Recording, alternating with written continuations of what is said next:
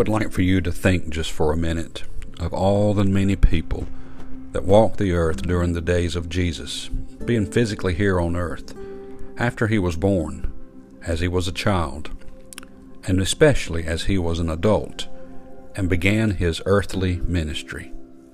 Behold the Lamb of God that taketh away the sin of the world, John said. He has arrived, he's here. And they heard him teach, they heard him speak, in the synagogues, in the streets, on the hillside, and some believed and some did not.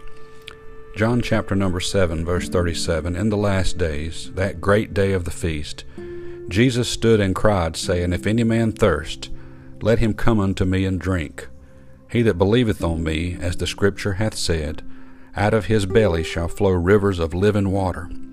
And then there's a parenthesis statement, a little explanation of what he just said. But this spake he of the Spirit, which they that believe on him should receive. For the Holy Ghost was not yet given, because that Jesus was not yet glorified.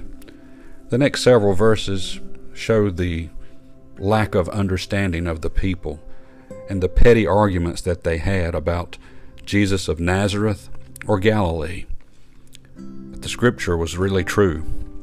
He was born in Bethlehem, lived in Galilee, lived in Nazareth, and showed up in many places, and many people heard of who he was. And he's real clear. He that believeth on me, as the scripture hath said, out of his belly flow shall flow rivers of living water. Keep in mind during those days they were in the area of the Dead Sea. Water didn't get out. The salt concentration was very high. Nothing could live in that water. Nothing could survive. But Jesus says that there will be rivers of living water, something that they could understand, because that was precious to them then the access to clean, good water. Jesus is our access to good, clean, living water. The very substance our bodies are made of, and the very thing that we need to survive water.